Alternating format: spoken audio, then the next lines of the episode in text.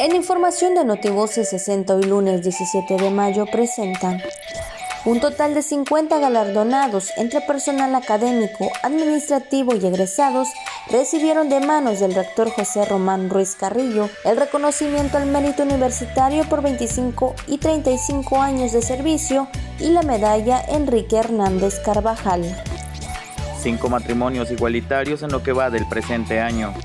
Consejo Distrital 01 del INE Campeche entregó 597 cuadernillos de la lista nominal a representantes de partidos políticos.